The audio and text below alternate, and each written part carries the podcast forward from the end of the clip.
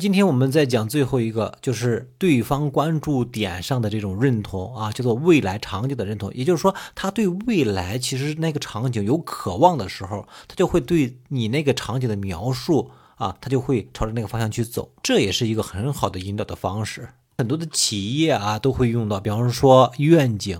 啊，我们来举个情侣之间的例子啊，如果以后我们在一起了，我们也要每一年啊这样进行一次旅游啊，我想。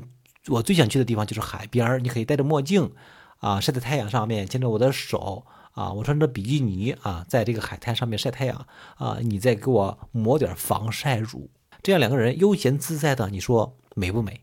再比方说啊，呃，你也不要再喝酒了，喝酒其实对我们的备孕很不好的。你也想要一个聪明可爱又健康的宝宝，是不是啊？尤其是当他会甜甜的喊一声“爸爸”的时候，你脸上露出来的都是那种甜蜜的、幸福的微笑啊！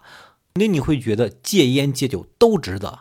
好了，其实这就是一个啊，他对于未来某个场景，你把它描述出来，这样来引导对方行为。关于引导这个话题，我们就告一段落。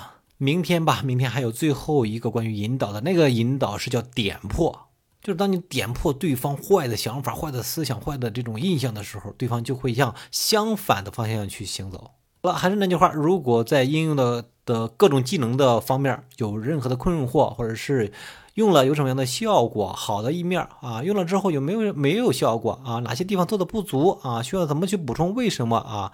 都可以加我的个人的微信来咨询这个问题啊，都可以帮你们去解疑答惑。啊，如果想做情感咨询的，或者是想做情感咨询师的，都可以加我的个人的微信。个人的微信号是一个好人三十七，一个好人三十七。